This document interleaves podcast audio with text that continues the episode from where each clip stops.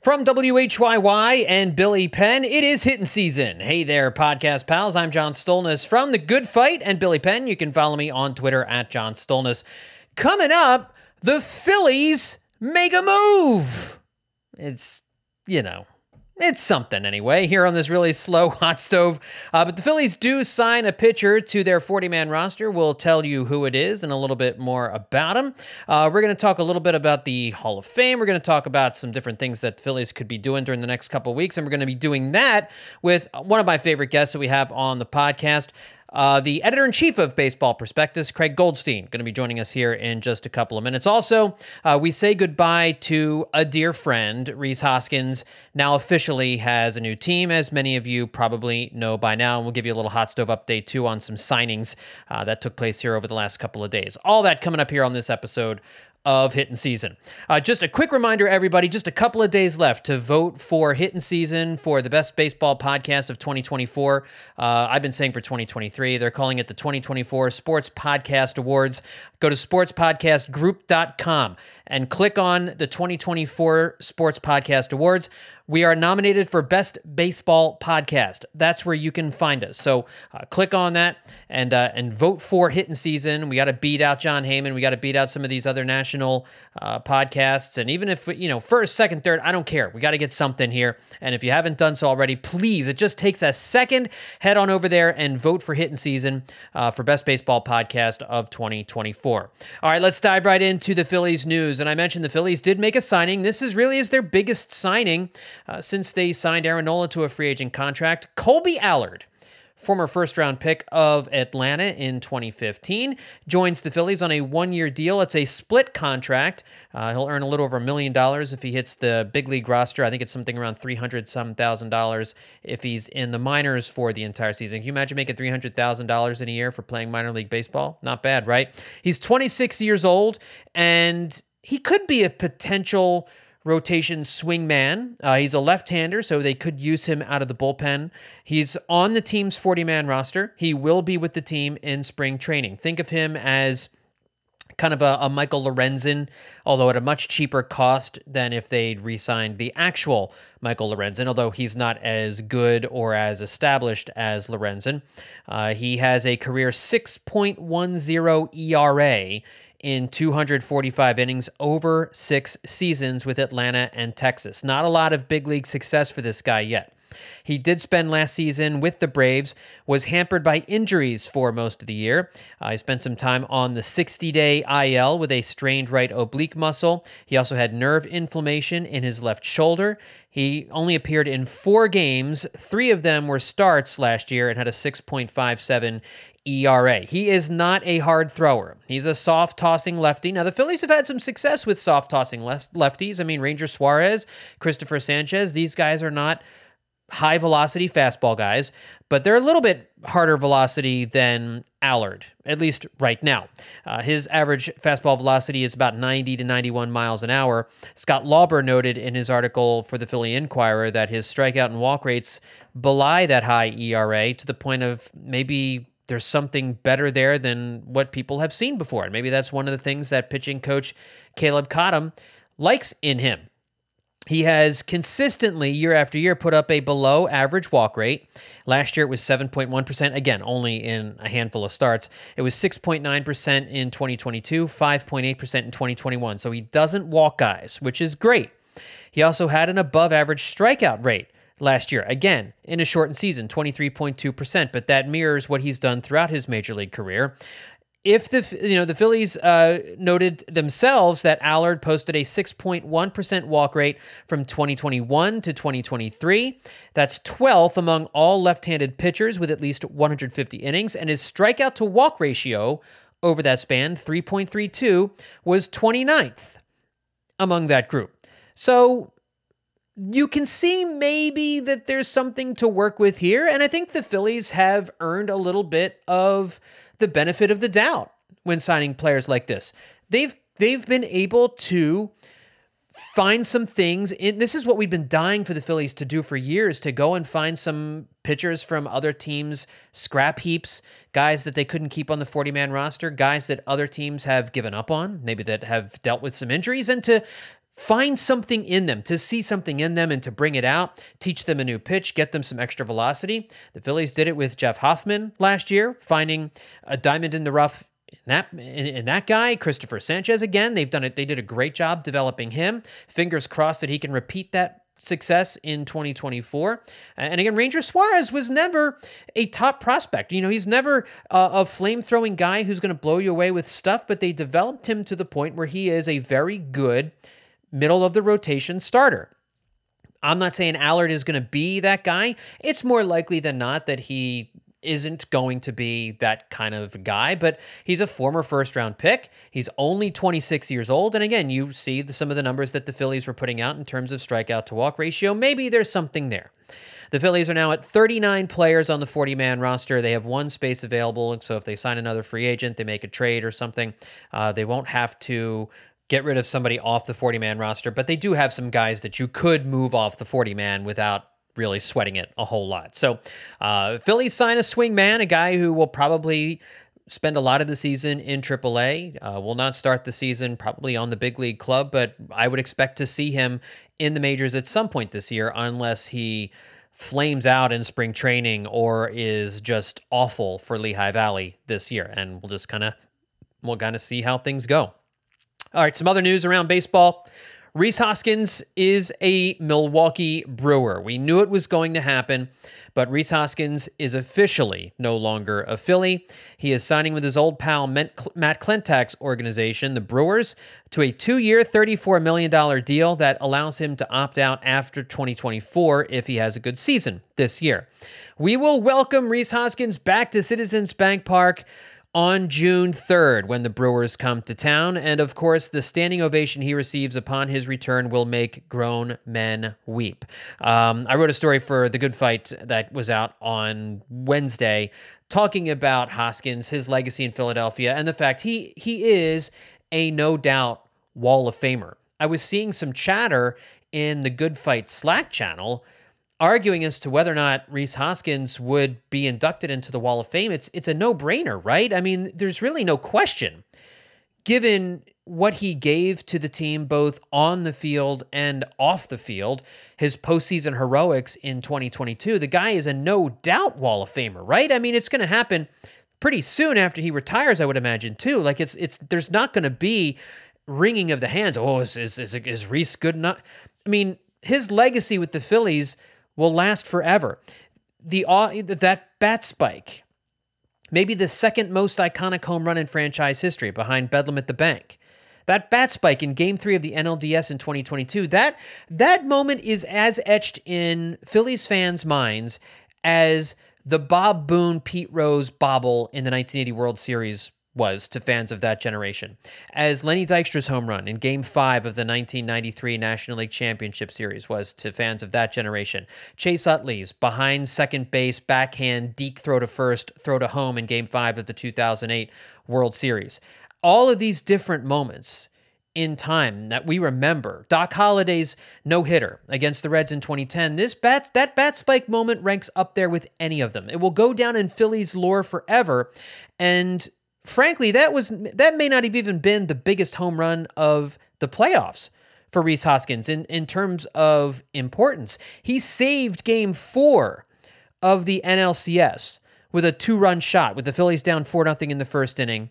And then when Juan Soto, after the Phillies had come back to tie it at four, Juan Soto gives San Diego a 6 to 4 lead. And then a half inning later, Rhys Hoskins comes back up again with a man on first and nobody out and hits another shot to left center field, ties the game at six. The, you know, San Diego wins that game. All of a sudden now it's a 2 2 series. And as we saw with the Diamondbacks last year in the NLCS, anything can happen when you kind of get out of whack like that. He also put the Phillies up 2 to nothing early in game 5 of the NLCS with a blast. He would have been the NLCS MVP were it not for Bedlam at the bank he was incredible in the National League Championship Series. So uh, that playoff run, it was a roller coaster. He went from struggling badly early in the first few games of the wild card in the first couple of games of the Brave Series, and then turned it on until they got to the World Series, and then stumbled in the World Series a little bit. But Hoskins is the only player. Oh, pardon me. He's the uh, the only players in franchise history with fewer at bats per home run than Hoskins were Jim Thome, Ryan Howard, and Mike Schmidt. According to Todd Zolecki, that's pretty incredible company. Only Mike Schmidt, Ryan Howard, and Jim Thome required had had fewer at bats per home run than Rhys Hoskins. Six seasons with Philadelphia. He had 242 with a 353 on base and a 492 slugging percentage, 148 career home runs, 149 doubles. He had a career high 34 home runs in 2018 and led the National League in walks in 2019 with 116. This is a good move for Milwaukee. They are an offense that badly needed a right handed power bat in the middle of the lineup. He'll probably hit cleanup between Christian Yelich and Willie Adames. Uh, this the I think the Brewers are still a little ways away from uh, returning to contention. We'll have to see what they do with Craig Counsell, no longer their manager. And it doesn't look like uh, Brandon Woodruff is going to be in the rotation this season at all. And they could trade Corbin Burnes. This might be a gap year for Milwaukee, but it's a good place for Rhys Hoskins to regain some value. His career numbers, I think he has an over a thousand OPS in Milwaukee uh, playing in that stadium. So he likes to hit there. It's a hitter's ballpark best wishes to Rhys Hoskins, and of course, we'll see him later this year when Milwaukee comes to Philadelphia. Couple other notes on the hot stove: the Nationals signed Joey Gallo to a one-year, five million dollar deal. Gallo, I think, if you were thinking about him as a possible Jake Cave replacement, it wasn't going to work out, at least not now, because in Washington, he'll get regular playing time. He'll be an everyday starter for the Nationals. At least he'll start against all the right handers and probably against some left handers. They might go with a straight platoon of him out in left field, but that's more playing time than he would have gotten in Philadelphia. He signed a one year, $11 million with the uh, t- deal with the Twins last year and hit 197, but with a 323 on base and a 466 slugging percentage. Very sounds very Kyle Schwarbian, right? Weighted runs created of 104, but he only hit 21 home runs, whereas Kyle Schwarber hit like 40 48 home runs, whatever it was. I forget how many he had now, but uh, Kyle Schwarber had twice as many home runs as uh, as uh, uh, as Joey Gallo. But Joey Gallo plays good defense out in the outfield, so he gives you something there. But Gallo striking out in 43 percent of his plate appearances last year. Yeah, that's just that's mind boggling. Um, his offensive skills are declining. It's been a continuing trend for him, but he's got a high walk rate, high strikeout rate, makes him a frustrating everyday player. But he's he does have power. If he can rediscover that power in Washington, they will certainly have a trade chip on their hands at the trade deadline, and that's probably the biggest reason why they went out and got him. The LA Angels continue to work on their bullpen. They signed Robert Stephenson over the weekend and this week. They signed a, a one year deal with Matt Moore, former Philly, who has remade himself as a really effective reliever. A $9 million contract for him. It's the. Uh, it, it's he he was in Anaheim to finish the season last year. Uh, he's 34 years old now. In 44 innings with the Angels last season, he had a 2.66 ERA and a 28% strikeout rate, 6.9% walk rate. He's a really good relief pitcher after being a pretty awful starting pitcher here in Philadelphia. And the Dodgers signed James Paxton to a one year, $11 million deal. He joins a rotation fronted by Yoshinobu Yamamoto, Tyler Glasnow, Walker Buehler, and Bobby Miller. Uh, Ohtani will likely pitch for them in 2025, so they just have to wait a year for Ohtani to come back. Uh, they've also got a couple of guys who are out this year who could also be back in, in 2025 Tony Gonsolin and Dustin May. Uh, so, and it, it's up in the air whether or not Clayton Kershaw is going to come back. He is rehabbing a shoulder injury and won't be ready until the All Star game, most likely. So, around mid season or so for Clayton Kershaw. So, he probably won't sign with anybody right away. He'll probably wait until the middle of the season before either re signing with the Dodgers. It's just, it's hard to imagine Kershaw playing someplace else. You wonder, too, if depending on how the shoulder's doing, could they use him as a reliever? Could he sign with anybody as a relief pitcher? And if so, uh, what would that do for his numbers? What would that do for his stats? Uh, very, very interesting. But uh, uh the Dodgers continue to make moves, signing a one year, $11 million deal with starting pitcher James Paxton. And joining me to talk a little bit about what lies ahead yet for the Phillies to do. And we'll talk a little Hall of Fame stuff as well, with the voting having just uh, taken place this week. Craig Goldstein, the great editor in chief for Baseball Prospectus. You can follow him on Twitter at CD Goldstein. Craig, welcome back to Hitting Season. How are you? I'm doing well, John. How are you doing? I'm doing real good, and I know that uh, you guys over at Baseball Prospectus, it's a fun time for you all because I know the BP Annual is on its way out the door. Tell folks a little bit about it before we get started, how they can get themselves a copy and all that good stuff. Yeah, uh, it's it's uh, it's a book that covers all 30 teams, but we do an essay for every team. We do around 65 comments for each team, uh, but we do have a free agent chapter. So when it was finalized, which was early January, uh, it's as of that date. But you know, so so it's not 65 per team because there is an extra chapter in that kind of way. Plus, we have four uh, four non-team specific essays uh, that that we have this year, and then we also include our top 101 prospects uh, at the back of the book uh, with write-ups on all 101 prospects. They're also flagged in each chapter throughout. So if you're reading through uh, the Phillies and you see uh, you know Mick Abel or well I don't actually know I'm going off the top of my head. I, I, I don't remember if he's if he's on it or not. Uh, but but Andrew Painter you know when sure. you come across his blurb there will be a nice little header that tells you what exactly what number prospect he is on our 101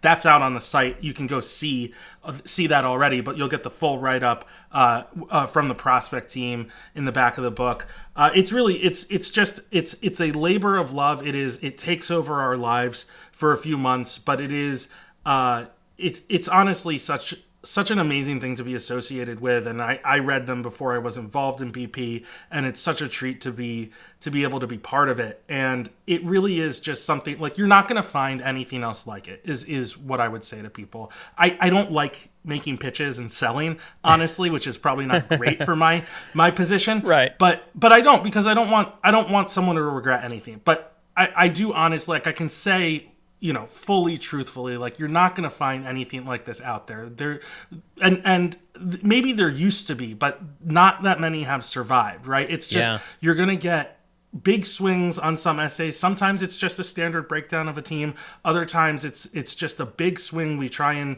incorporate different authors. We we do bring back authors we love and try and move them around to different teams. Uh, this year the Phillies are written by Kelsey McKinney uh, from Defector. She's an incredible mm-hmm. incredible writer. Yeah. Uh, has has written a book and writes at Defector. If people are familiar with her, uh, just one of my favorite writers to read. Um, and and it's just yeah, it, it, again, like it's you're going to get our projections with it too. You're going to get the 2024 PECOTA projection line. Uh, we break down again 65 players per team. So that's the the major league roster. We dig into the minors all of that kind of stuff. It's just an absolute tome. It's it's just shy of 600 pages. Mm-hmm. uh, it's it's an incredible deal. I think it's $30 full price. I think amazon discounts it. We we have a books page on our website that you can get it for straight from our publisher all of that kind of stuff. So yeah, I've, I've gone on too long. I'm pitching too much. I don't I don't like it. People don't want to hear it. That's fine. It's a really it's an incredible book. Adley Rutschman is on the cover. I think it's a gorgeous cover. Um, but yeah, it's it's absolutely great. I, and I encourage people to get it. It's a lot of fun. Yeah, and, and I don't know what teams uh, or team Justin Klugh wrote up, but it's going to probably be a three act play uh, based on you know whatever happened, whatever he thinks is going on with that team. So uh, he, definitely, uh, we got him the Braves. We decided oh, to challenge him with that. okay. that. Okay. Yeah, exactly. You'll want to buy that. You'll want to get a copy just to hear what Justin has to write about the Braves, probably. So make sure you do that. Baseball. we've got former former Philly blogger Michael Baumann mm-hmm. uh, as well mm-hmm. on Pittsburgh. So staying in okay. state, but uh, he's on Pittsburgh. Yeah, it's it's a killer lineup. Sam Miller yeah. writes for obviously a baseball prospectus uh, person. David Roth, uh, James Fegan. We got uh, Roy Wood Jr. Uh, if people are familiar, he's one of the correspondents and, and co-host of the Daily Show uh, for a little bit there. Uh, we got the guy who wrote the screenplay for Air, uh, Alex Jeez. Convery. Uh, okay. he's writing the Boston essay. Again, like we, we try and take some swings with the authors. We have the authors do interesting things, and then there are standard breakdowns, uh, you know, yeah. for, for various teams. Depends what the situation calls for. Well, if you ever um, need a hack or something to write about the Oakland A's or something like that, you can't get anybody to fill that in. You got my email. Okay, um, you, you, got it. I will say, I will say, just on the A's, we yeah. did get uh, Jeremy Koo, who who used to vlog for Athletics Nation and went to Las Vegas and spoke to their assembly. Mm. Uh, he he wrote the essay for that. It's very cool. I'm telling you guys. Like yeah. again, it is it is really worth it. So a little out of little some stuff that's a little out of left field, which makes it a more interesting read for sure. Um, so again, baseballprospectus.com is where you can get that. Amazon as well. All right, let's uh, let's talk a little ball here, Craig, and uh, I want to talk about the Phillies a little bit, of course. And after signing Aaron Nola earlier early in the offseason, a very quiet uh, offseason for the Phillies. They signed Kolby Allard this week. I mentioned him at the top of the podcast, went into him a little bit, but um, not a whole lot of success for this 26 year old at the big league level yet so far. But maybe the Phillies can unearth unearth something. But I wanted to get your thoughts on the Phillies offseason as a whole so far. They came into the offseason with a lot of the heavy lifting already done in previous off seasons. They didn't have a ton of holes to fill, but it looked as though they needed a corner outfielder. It kind of looked as though they needed a relief pitcher, and it seemed as though they, they made a hard charge after Yamamoto at one point this offseason. Does it do you get I, Phillies? Some Phillies fans are a little bit. I don't know if frustrated is the right word, but a little bit, you know, concerned that the Phillies are content to run it back, so to speak, in, in 2024, seeing as how they they came up short of their goal of getting back to the, and winning the World Series last year. What's your take on the Phillies? What they've done, and maybe more to the point, what they haven't done so far this offseason? Are you are you with them on kind of the approach so far? Yeah, I think I mostly am, and and it's not to say I don't understand the the frustration or maybe the boredom or you know whatever it is. We we like to see teams do something right, and I and I think even just looking at in division at the Braves who have locked everyone in f- forever, right? Like it seems like every single position is essentially locked up for for at least five years, and you kind of think like, what are they gonna like if if and when something doesn't work, like where do they make a move? Because they've got all these guys forever. The Phillies aren't quite in the same spot, obviously, but they were this offseason. There just really wasn't that much to do. I, I agree with you. I would have liked to see a little bit uh, of something either in the outfield, whether it was center field or a corner outfield. Um, you know, I know Johan Rojas came in and, and kind of sealed things up defensively there, and that made a lot of sense. But you would like to see the very back of that lineup improved a little bit. You know, whether it's how much you're going to rely on Brandon Marsh versus Cristian Pache, uh, you know, or or Rojas, who was mm-hmm. about as automatic of an out as you could get towards the end there. Um, and, and I like Rojas. Uh, you know, Jeff Paternostro, who heads our prospect team, has long been a big, big fan of Rojas. But mm-hmm.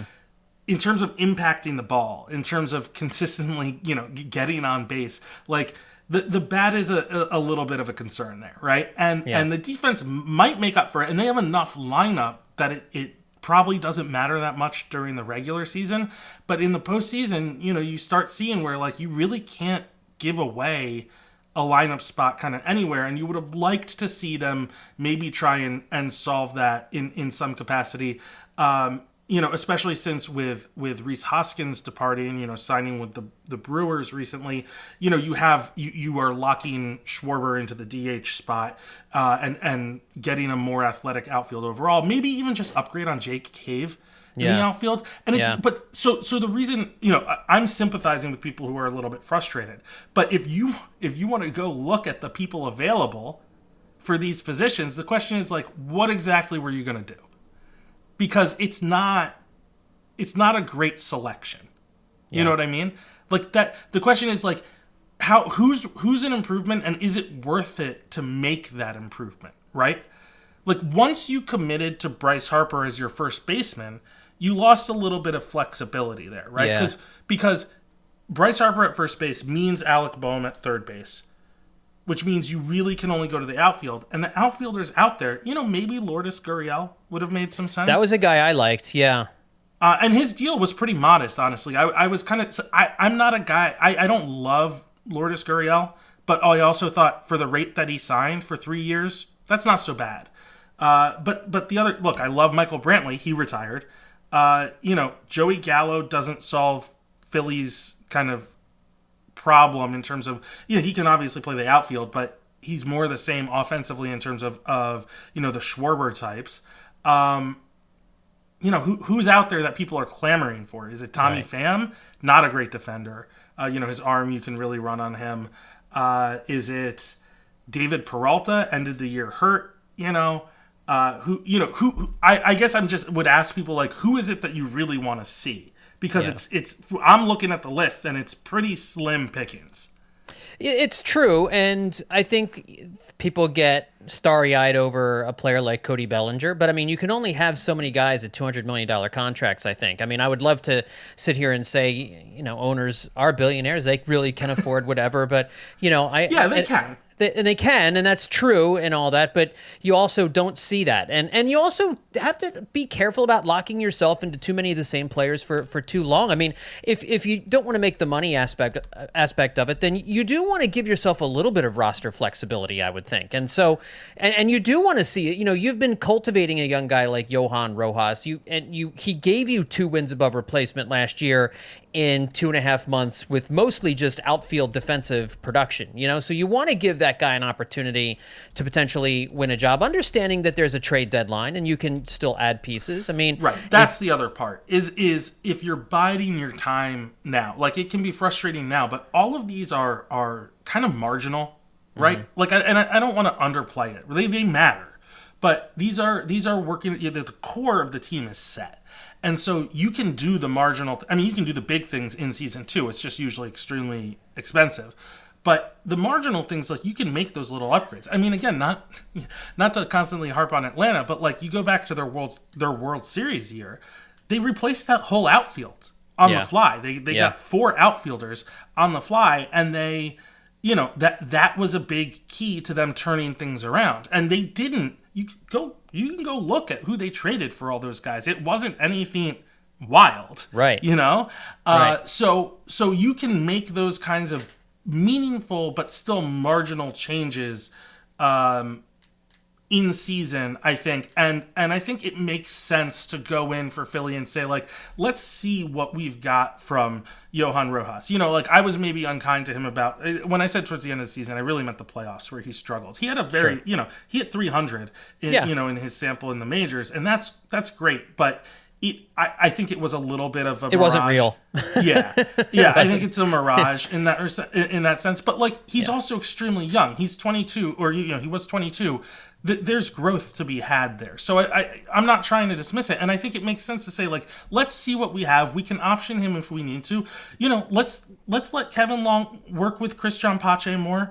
Uh, we saw it, it looked like you know things were starting to take for a little bit. I know he got hurt, but you know let's see what he you know what we can get out of him i think it makes sense to do these things it doesn't necessarily make the fan base feel great but it makes sense uh, I think directionally as a team to do that kind of thing. I, I do just want to say also on Bellinger, not only is it about kind of st- how you're stacking all your contracts and your risk and who you're tying up and when, but he is particularly to me a pretty scary profile to sure. to take that big swing. I mean, who knows what he's going to ultimately sign for, and maybe it makes sense for them to to re-enter those conversations at some point. I don't know mm-hmm. when the price starts dropping or if the price starts dropping.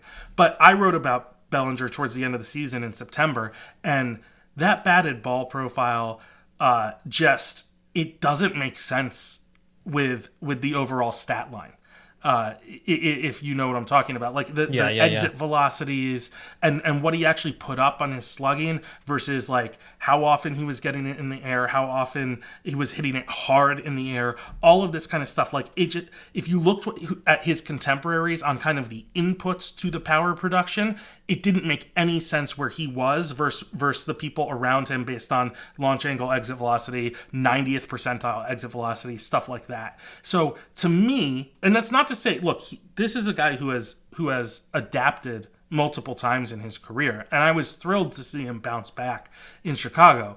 And he's he's not old, you know, he's under 30. He's got that going for him. But I would have some reservations, and I think that's why he's still not signed at this point. Right. Yeah. No. I mean, and people are clamoring for the Cubs to, to sign him. Cubs fans are anyway, and um, certainly there's probably a little bit of reticence on the part of the Cubs because I mean, I would imagine they see the same things that everybody else is seeing. Yeah, for I mean, sure. They they banked they the know season, right? Else. For them, it's yeah. kind of like why you know we we got everything we could get out of that signing. That was a tremendous signing for them.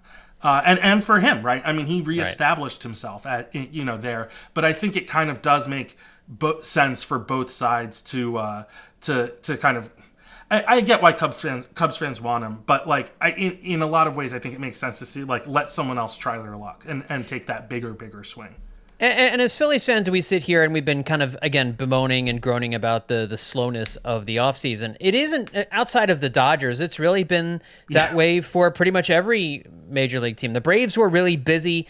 To me, it was uh, but, but until the what, until the Chris Sale trade, it was just a lot of it was like you know a lot of bees buzzing around a, a, hive. You know, there didn't really seem to be any sense to what it is they were doing. But the, the Chris Sale trade, I got. You know, you yeah, logically that, that made sense. That makes sure. sense, and that could be impactful. It might not be, but it could be impactful. But I'm I'm looking around the rest of the of the league, and there's just there's so many free agents that are still available. There haven't really been outside of the Juan Soto trade. I can't remember another big trade that's gone down this offseason. It's just been very quiet, very still, not yeah, much Glass action. Now. Uh, to, Yo, yeah. Know, again, that's the more, more, Dodgers, but Glass now. right? Uh, yeah, it's but it's not been a ton. I absolutely agree with you. It's it's been a very slow and quiet off season. Well, why do you? What's your what's your guess as to why that is? I think this is a really weird free agent class, honestly. And, and look, I know uh, I I don't I mistrust owners almost as much as anyone, but this this is uh, so so. First, you know, you had Ohtani holding up the market, then you had Yamamoto holding up the market. But if you look at the top of the market beyond those guys, I mean, it's like it's Cody Bellinger, it's Blake Snell, it's Jordan Montgomery. Uh, you know, guys like this are very good players. I'm I not I, you know I did not come here to disparage them uh, mm-hmm. in, in, any capacity, but there are kind of obvious flaws to all of them, right? And and as good as Jordan Montgomery was last year, you know this we we also saw, and and throughout the playoffs we saw a little bit of of kind of what might concern people when he had to come back on three days rest and obviously he's not going to be doing that all the time but we saw him down a little bit of velocity, and I think he had two swings and misses induced that whole game. Mm-hmm. One of which was a check swing and yeah. could have gone either way. I mean, like he's just look, he's great at what he does, and do I think kind of the advanced metrics, uh, including DRA, but you know whatever that might might undervalue kind of the way he he goes about his business, and that he he is very good on contact. Guys don't make great contact against him. All of that kind of stuff, absolutely. I, I am not trying to to diminish anything Jordan Montgomery does, but the way teams look at this is we're going to pay you for what you do, not what you've done, right? And and Montgomery is uh, over 30 at this point. He played last year was his age 30 season, so he's going to be 31. You know, if he loses a tick of velocity, all of a sudden the stuff that he does in terms of placement, in terms of it, it becomes a lot harder right? Guys will start, even though he's placing it right, guys have a li- that much more time to identify it, to lay either to lay off it, to adjust to it, that kind of thing. So, you know, I, I can understand some trepidation there. Blake Snell, uh, you know, Cy Young, one of I one of very few people. What is it? Three, maybe two, yeah. who to win a Cy Young in each league. Yeah, but like, does not throw a ton of innings for for a guy in that kind of territory. Uh, doesn't throw many pitches in the strike zone. Now he can do that because the stuff is great. But again, you start thinking long term. What happens when su- eventually stuff starts to go? That's a given, right? And so the guys who get signed to these contracts aren't, you know, Gerrit Cole. It's not like they're expecting him to throw 98 forever, but they also think he's going to be good when some of that stuff slips for a variety of reasons. That's you know, one example. But this is mm-hmm. true of, of the guys who get these big deals, right? Yeah. Um, Blake Snell, if he doesn't know how to throw it in the zone, and and suddenly people stop chasing him quite as much, he gets an insane amount of chase, right? Yeah. That's yeah. to his credit. Again, this is not to diminish anything he does. But once that kind of stops because the stuff isn't quite as nasty, what happens? And the and the honest answer if you're a team is you might believe one thing or another, but you don't know because he doesn't do it right now. Right and that and again you're going to talk about 200 plus million dollars. I think that's scary for people. We talked about cody bellinger. What might be scary? I'm not saying these guys shouldn't be signed. I, I hate how long this stuff kind of drags on. But at the same time like there are i can see reasons teams aren't like champion at the bit you know to to to get these guys under you know seven eight year contracts things longer than that. So you know, I, I do understand for someone like Yamamoto, who is 20, we don't see 25 year old free agents. We're, we're going to come close with Juan Soto next year. But, like, in general, we don't see it. So like, sure, he got 12 years, but no one on a on an average annual value, that's kind of the Nola deal. Mm-hmm. You know what I mean? Like Yeah. they they're paying him. I think he's going to be younger than Nola is when he reaches free agency. Um, and, and this year's contract for Nola runs out.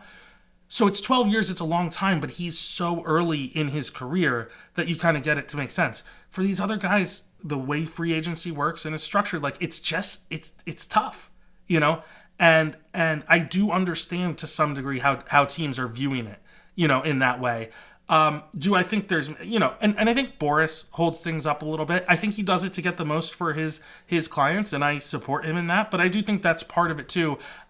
I don't feel like I did in prior uh, kind of slow off seasons when things were really icy 2018 uh, you know 2017 where things just dragged on seem you know Bryce Yeah. uh, again, Bryce Harper Manny Machado. Why those guys sat on the market I could not possibly tell you right? Yeah, that- that that's was crazy to me. That's crazy to me. This is a little bit different you know? Yeah. No, that's fair. That's fair. That makes sense. These are these are unique individuals that we're looking at in terms of free agent. We knew going into the free agent market, free agent season, that it was kind of a, a slim pickings free free agent season. But I, I really, I actually, I thought we'd get some more creative trades. Doesn't just not a lot of creativity out there. It doesn't. seem I would this, agree with that. th- this Yeah. off season, and it's just that's always disappointing as a fan. You'd like to see a little bit more of that. Um, last thing for you on on this, and that is just in as you look at some of the uh, the guys who are still hanging out there. The Phillies, we talked about outfield. We talk about you know I still think they should probably try and find a Craig Kimbrel replacement. There's been a run on relievers as of late, um, but there's a couple of guys out there that I think are still interesting. Hector Neris, Phil Maton, Ryne Stanek. Former Astros relievers, almost all three of them there. um, I, I, is there a, is there a player that you think fits what the Phillies need right now that you could see them making a play for, whether it's in the bullpen, whether it's a you know a corner outfielder, whether it's a, a starting pitcher for depth or, or something else that just might be hanging out there. Yeah, I mean, I think I think any number of relievers could could make sense to just kind of beef that up a little bit. Um, you know, I, I think it makes sense for them not necessarily to go for a direct Kimbrel replacement, right? Where where it's like we're going to take a guy who we're going to put in the ninth inning, even though he's very clearly not our best reliever, and you know we're gonna that f- frees us up to use our, our other guys elsewhere. I don't think you need to go that particular direction, but I do think it would make sense if you know, I, I, I like the the former Astros guys a, a fair bit. I, I kind of like, I've always kind of liked Phil Matone uh, uh, uh, a bit, or or Maton. I might be saying that wrong. I apologize. Um, but but I've always liked him a bit. I thought they did some interesting things to get a lot out of him. I know it's not. It's been a little bit bumpy uh, more recently, but like I, I do think he would make some sense. I think um, you know, just looking through the list, I, Wandy Peralta. I don't understand why Wandy Peralta is still a free agent, honestly. And and I don't know, uh, you know, off the top of my head, I can look, but like obviously Alvarado is there in terms of lefty relievers. I mean, you- you have Soto and you have Strahm, so you don't necessarily need or maybe even want another lefty with with the three of them, right? You don't want to get too imbalanced that direction. Yeah. But Yeah. Peralta is a guy that doesn't make sense to me that he's still out there. He's been really good for the Yankees for a few years. If you if you look at like how their fans feel about him, like they're dying for him to come back. And you just look at the last two years, and and we don't even have to get sophisticated on it. Two seven two ERA in 2022, 56 innings, uh, two eight three last year in another 54 innings throws a lot of innings, doesn't give up a lot of runs, right? It doesn't Yeah. have to be super complicated on that front. So I don't know if that's the perfect fit for them as a as a lefty, but I, you know, look, would it make sense for them to upgrade over Dylan Covey? Yeah, probably. Yeah. Right? I mean, like it, it's but like when you're you're talking about the bottom guy in your bullpen and kind of what we're talking about in general with like you don't want to be too locked into everybody. You don't want to feel like you can't make a move. So like Dylan Covey might not be ideal, but he gives you the option to like change him out when he's not working, which might be immediately, but might not, right? And it gives you the option to to try something different. Um, if you wanted to go that direction, though, I think like Jacob Junis is an interesting guy um, and and he's someone who can serve that long role. He's been a starter in his career before. Um, you know, I think he was kind of interesting in in San Francisco last year. Didn't you know light it up, but sub four ERA. Uh, started four games, finished six games, eighty six innings, ninety six strikeouts. you know, it's a shout, right? Like this might not be exciting to people, and I understand, but you're talking about the last guy in your bullpen right now. Right, right, right. And those guys matter. Those guys. I mean, here's the deal. Like if if you don't trust those guys, you can't use them in the playoffs. And we saw with the Phillies in the NLCS, they had two guys that they were terrified to use, and yet had them on their postseason roster, and it bit them. In in, Yeah. in as that as that series went along. I mean, so you want to have everybody that you bring into the playoffs. You want to have some confidence that that you can use them. And there were a couple of guys that they just they absolutely did not trust. Uh, last Yeah, thing for you. j- Go just ahead. one one more name just to, to throw out. You know, I'm I'm I'm a Dodgers fan, but Ryan Brasier they picked up midseason. Uh, he came over, started throwing his cutter a little bit more often. Uh, all of a sudden, he. I mean, I don't. I think his ERA was sub uh, one. Uh, I think it was Hmm. like 0.79 in his time with the Dodgers. Um, I'm sorry, he, he was throwing his. Yeah, he started throwing his cutter when they picked him up, ramped up his slider usage a bit, and you know was hitting 98. He's an older guy. Um, again, this is not particularly exciting, but like that might be the kind of guy you're talking about. They were using him in, in LA is essentially a setup man by the time he was they were at the end of the season. Yeah, and that's kind of what the Phillies need. They need kind of one more of those type of guys. Or you believe Jeff Hoffman and Orion Kerkering can kind of step in and fill those roles, and you I do think in. they can. Yeah. Honestly, I, I think those are really talented. I, I, you know, Kirk, Kerkering is obviously very exciting. The slider is, is you know, absurd. Yeah. But but Hoffman too, right? I mean, Hoffman they've done a great job. The the Phillies have done a really good job of of cultivating these arms and and you know giving themselves some options internally and and finding guys kind of off the scrap heap like Hoffman and and making them really useful. Um, so so I I don't you know I don't think they're out of place where the Phillies have them currently. I don't think you need to knock them down a peg. But if they if you do, you know that's all the better. It's there's cascading effects there. Yeah. Last thing for you, uh, Hall of Fame voting. Uh, you, the, the three guys who got in, I don't think are any big surprise. You know, Todd Helton, Adrian Beltre, Joe Mauer, all deserving of, of getting in. Um, looking at some of the Phillies uh, who who came close, uh, Billy Wagner. I don't really consider him. I mean, he was a Philly for a couple of years, but when I think of when I think of Billy Wagner, I don't identify him as hey, that's a Philly. You know, like wow, Philly came five votes short. I, I don't care um, really about Billy Wagner at all. But when I look at like Ch- Chase Utley, Jimmy Rollins, um, Bobby Abreu, those guys who didn't make it in. Rollins catching Abreu uh, in the vote totals, I thought was was interesting. is Rollins slowly moving up. I thought that was very interesting. And then Chase Utley, I think the difference between the votes that he got on the public ballots and the drop off in the private ballots, he he was like a a twenty four percent difference between between how Utley was named on the private ballots versus the versus the public ballots. What's your take on the Phillies players who who didn't who didn't quite make it? And again, I'm, we can exclude Billy Wagner from this conversation because he's going to get in next year. He'll get He those. should- He'll get those. He should votes. get in next year. I know. I know there are people with kind of a philosoph- philosophical bent against relievers in the Hall of Fame. I, I, I don't. I don't go for that. I think they should be in. I think Billy Wagner is like Oh, a yeah. top ten, kind of top ten ish reliever all time. I would. I would put him. You know, a little bit uh, closer to five ish. You know, something in that range. But like, he deserves to be in, in my opinion. Um, so I, I will also qualify this is that I've made a concerted effort to not care about the Hall of Fame because I think they do stuff so freaking backwards. You know, like this is neither not related to the Phillies, but Gary Sheffield to me is a Hall of Famer. I think it's crazy he's not in. I, I it drives you know, and he didn't come particularly close this year for 11 percent uh, percentage points shy. But like you know, there, there are a number of guys I think that don't make a lot of sense. So I've I've made an effort not to care, but it doesn't mean I don't. I'm not interested in it. You know what I mean? Yeah, Uh, yeah. but but it's like it'll hurt me too much. Uh, I think we can start with Utley. I Utley's going to get in. I think 29, just shy of 29 percent on his first on his first ballot uh, is a really strong showing. And you're right that the, the drop off there is is not great. But I think the kind of guys that are not going to vote for Utley are uh, are people who are aging out of this electorate, right? There is a there's there are younger people gaining votes over the years, and I think they're going, you know, they're going to appreciate what Utley brought to the table. He was certainly kind of penalized for starting late in his career. I don't know that that's actually an unfair you know penalty he you- earn what you earn in terms of like when you you know how long you played. But to me he's a hall of famer and i think he's going to get in. If you look at the guys who have made kind of big rises over the years even helton you know he he- he's starting from a really good point. Some of these guys started at 11% uh, before they they ultimately made the journey over 10 years to get in uh, you know to get in in the end. Yeah. uh, so I, I think he's starting from a really good point. I, I'm not really worried about him. it would kind of surprise me if Abreu or Rollins ends up getting in. Um, which isn't to say they're not deserving.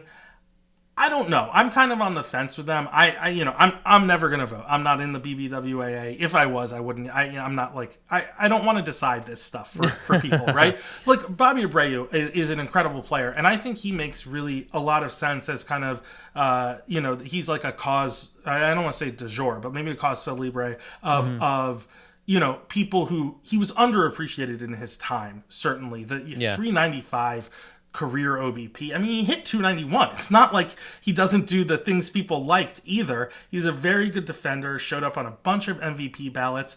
I, I think he was underappreciated in his time, and, and I don't like when people use the awards at the time as a way to bolster someone's case because you're just doubling down on on what happened previously, right? Yeah. If he wasn't correctly recognized at the time, then you're only using that to damn him now which right. doesn't make any sense. It wouldn't bother me if he made it in. I don't know if I would put him in personally, but it would make sense to me. It would, you know, it wouldn't ruffle my feathers in any way, shape, or form. He's a tremendous player, tremendous hitter, uh, and and guy. I mean, I I love I love Jimmy Rollins, but it would kind of surprise me if he ended up going in, just based on how these things tend to work.